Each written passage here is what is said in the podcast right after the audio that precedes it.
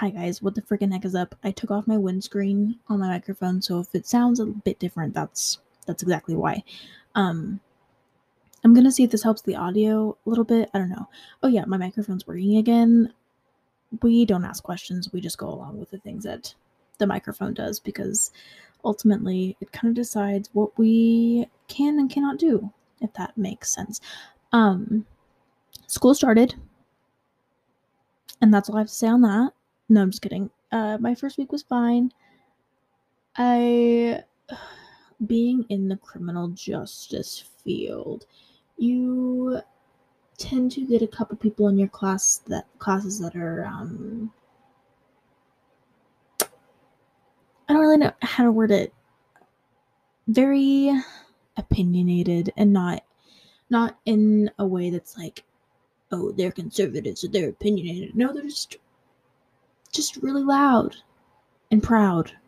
And maybe that's just me being an introvert, but it's a little much sometimes. Um, also, I know either last week or the week before that, I think it was last week, I mentioned that there was that shooting in Hays and that like my mom texted me and all that. So I found out that it was I don't know what all I said in last week's episode. It was some college roommates and a gun went off and someone got shot in the head. So turns out I I don't want to say I know, but I know of the person that ended up passing away and my thoughts are with his family. I can't even imagine. But he went to my college um and he worked at a local like restaurant here in Hays. Um but I saw it that he had passed away and I was like, "Oh, weird." Um and I just thought that like maybe it was from COVID or something. Uh no, turns out he was the one that got shot in the head. Um, I also just realized that I left my coffee across the room. Yes, it is 5 p.m. and I'm drinking coffee. Don't judge me. Hold on. I'll be right back. I'm going to keep the microphone going though, so just deal with the sound of my chair. Okay, I'm back. Um, yeah, I thought it was like COVID or something, but no, it turns out that he was the one that got shot. So they ended up charging the guy with second degree murder, which means that they definitely found something suspicious, not just him like cleaning his gun and it misfired. One second, I'm taking a sip. Um, but yeah, like it didn't, it definitely wasn't just like a mishap. So that's a little suspicious. I'll keep y'all updated on that. Um, right now I'm crocheting a patchwork cardigan. Um, so I'm just crocheting like the patches. And you might be wondering, dude, it's still like 100 degrees out. Why are you crocheting a cardigan already? Because these things take time. And I want my customers to be happy um, and have their cardigans before fall starts. Um, also, I'm going to start with my Halloween and fall projects next week. So be looking out for some crocheted pumpkins and some spooky garland. Um, what else is new? What else is new? What else is new? Nothing really. Um, yeah, I don't really know what else to say for the intro. Um, today we're talking about Gregory Green. Probably haven't heard of him because his case is not popular, and I don't know why because it's insane. Um, yeah, I I really I can't think of any other updates that I had. I know that there were some, but I just can't think of them. I'll think of them halfway through. Okay, I guess we'll just get started. So, grab a snack, grab a drink, grab your projects, and let's get into this. Um, this is not even important at all. It just, I bought a new aromatherapy essential oil diffuser kind of thing, and Homegirl is strong. Like, so strong. Um, she makes my room smell real lavendery. And I was running it all morning while I was doing homework, and it was like giving me a headache with how strong it was. So, if you need a good aromatherapy diffuser, hit me up and I will let you know the name of it because I found it on Amazon. Don't support Jeff Bezos, but also like I don't want to go to Walmart to buy one. Whatever. Let let's let's get into this. Okay. So, Gregory Green was born in 1966 and came from what I could find was a normal family and a normal childhood. Um, his mother and father were both living at home and they both loved him very, very much. Uh, he didn't come from a broken or like wacky household like a lot of these cases we see do. Um, it's really hard to find anything from his life before the crimes that he committed, so I don't have much on him from a childhood kind of view aspect, whatever you want to call it. I also think that he has a sister. I really, really don't know. What I do know, though, is that his parents raised him and his possible sister in the church. Um, they went to church every Sunday all together. They were raised very, very religious. So when Gregory, Gregory was in his older 20s, he met a woman named Latanya. Um, Latanya had two children of her own, and then after marrying Gregory, she became pregnant with their own child in 1990. The couple appeared to be a happy, normal, young, married couple. They took their kids to church. Gregory cared for Latanya during her pregnancy. It all just seemed, you know, super normal, super chill. But in July of 1991, Latanya told her best friend of over 15 years that she was planning on leaving Gregory. She claimed that he had begun to act really, really strange, and it was making her kind of uncomfortable, and um, that she was she was just going to leave him. So she told her best friend that she was act- he was acting so strangely, she actually thought that he was on drugs. So, um, and not like marijuana, like not like heroin, meth, like drugs. Um, she explained how he was getting a bit violent at times, and that she really wanted, um, just you know, out of the marriage for her safety and for her children's safety and soon to be child's safety.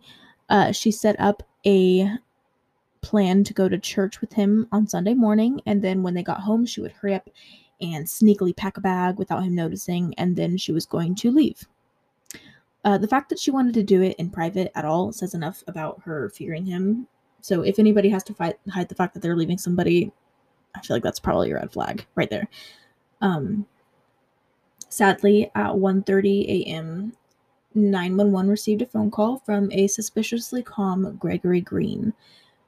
Gregory, or when the 911 dispatcher answers the phone, Gregory tells them, and I quote, I just killed my pregnant wife. I stabbed her, and she is dead. She's laying in the kitchen. Yeah.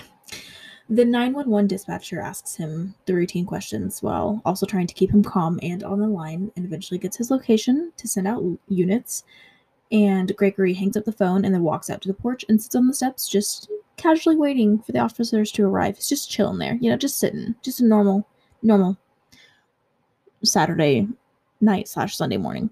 Um, when they do arrive, they obviously arrest him and then walk into the house to find, in fact, a brutally murdered Latanya in the kitchen. Uh, she and her baby were both gone so not only did he kill his wife, but he also killed his unborn child. Um, and something really sad. Remember how I said earlier that Latanya had two kids of her own? Thankfully, one of them was not there at the time, but the other one was, and she ran and hid in the closet while this all was happening, which means she definitely knew something bad was happening, and that absolutely breaks my heart. So she 100% heard everything. Um, yeah. So he is arrested and he goes to court and is charged with second degree murder. And guess what? Guess what? He pulls the insanity card. Of course he does. Of course. Why, you know, duh. Um, they run all the tests on him, trying to find any hint of mil- mental illness or instability, and they cannot find a single thing. So they charge him, and he is sentenced 15 to 20 years. That's all for killing his pregnant wife, 15 to 20. Um, and it has never been released, again, from what I can find, why he claims he killed her, but he apparently has a great reason because A, he was only sentenced max 20 years, and B, his family is backing him up all the way, 100% down for him. Um, so you may think that's the end of the story, right? You may think that's that's the end of the case. Like, oh, he just killed his wife and his unborn child, only got that many years. Okay, Dunzo, great talk. See you next week. Yeah, no. Um, so in 2004, he started applying for parole. Four times in a row, he goes up for parole and is denied for showing no remorse for what he did. Um, he was literally claiming it was his wife's fault that she was murdered. So they're like, yeah, no, you, you don't deserve parole. Try again later. Sorry. Um, and the parole, parole board repeatedly claimed that he was still a danger to, to society because he lacked human empathy. Yeah. So, after the fourth time of being turned down, his parents, his pastor, and his parents' pastor start rallying super hard for him. Um, his pastor routinely visited him in prison and was writing to him nonstop. Like, everyone in his life was just super, super there for him and didn't see or didn't like seeing him being denied for parole. They really thought that he deserved to be on parole. One second, I'm taking a drink of coffee.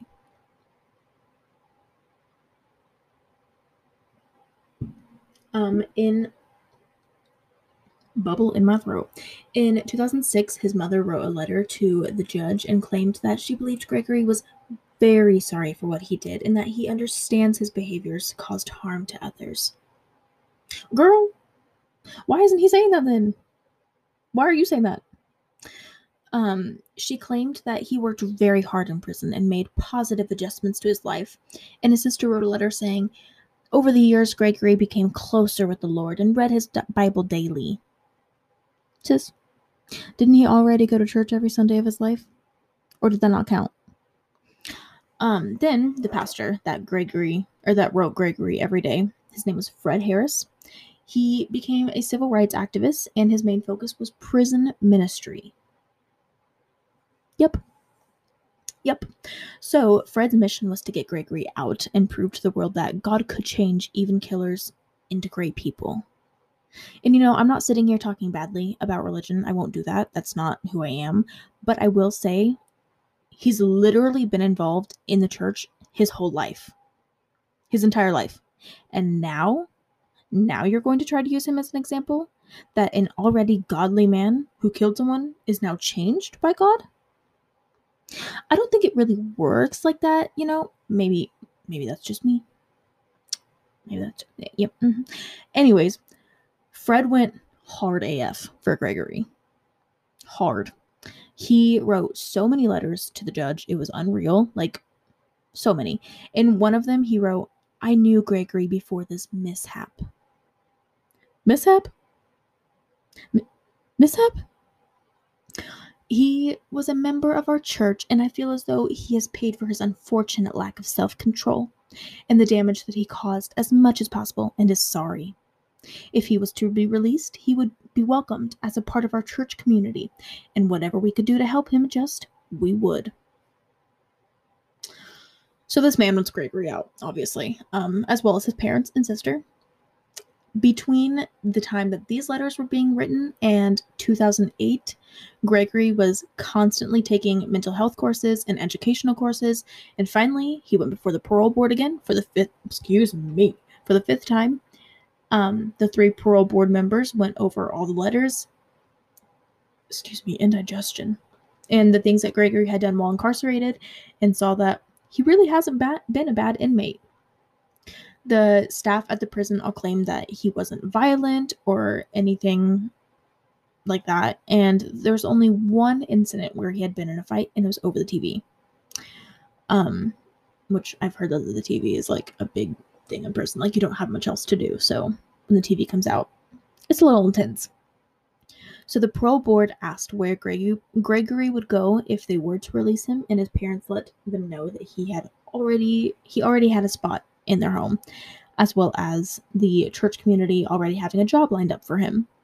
So all odds were looking to, in his favor. Um, so the parole board voted, and two of them said yes, which already ruled out that third vote that said no. And in 2008, Gregory was released from prison. Once again, you think that's the end, right? No. We're just getting started. So, Gregory gets out He's got a job, he's living with his parents. Everything is all good, fine, and dandy. In 2010, he's released from parole, only two years after prison, mind you. Um, so while Gregory's out living his best ex convict life, he starts showing a really close bond with Fred Harris' daughter. Fred Harris is that pastor that gunned for him. Okay, just think about that. Um, her name is Faith. Fred Harris's daughter name is Faith. So Faith already had two teen- two teenage children. Her son's name was Chadney, and her daughter's name was either Kara or Kara. I'm gonna say Kara. Um, I think it's Kara. So they end up falling in love, and in December of 2010, Gregory and Faith get married. Good, right? And a nice, happy family. Yay. Yeah. So later on, um, Faith and Gregory end up having two children of their own named Coy and Kaylee. And the four of them all go to church all the time. And sometimes they're joined by the two older children, and they're just all out there being the perfect little family. Until eventually, Gregory starts showing signs of rage at home. In 2013, just three years after she and Gregory were married, Faith filed for divorce she also filed a or for a protective order and gave examples of how Gregory was being aggressive at home. She said that he told her to leave or she'd regret regret it. Um so yeah, just all all the scary stuff, you know. So she was asked by the court why she didn't call the police when she said wait, I can't read. Um basically the police asked her why she didn't call the police when Greg- Gregory was intimidating her. And she said that it's actually because she didn't want to leave her kids in that environment or cause any harm to her kids. So she just waited it out. Um, but because the system fails time and time and time and time and time again, she was denied the protective order. Of course. Um, and the divorce papers ended up being dissolved because she never finished them and she went back to Gregory. So, I'm not victim blaming nor would I ever victim blame, but I will use this as an a, this example as a lesson. She saw the signs of his abusive and aggressive behaviors and went back to him. She ignored the red flags and went back to him. They will not change. They will not stop.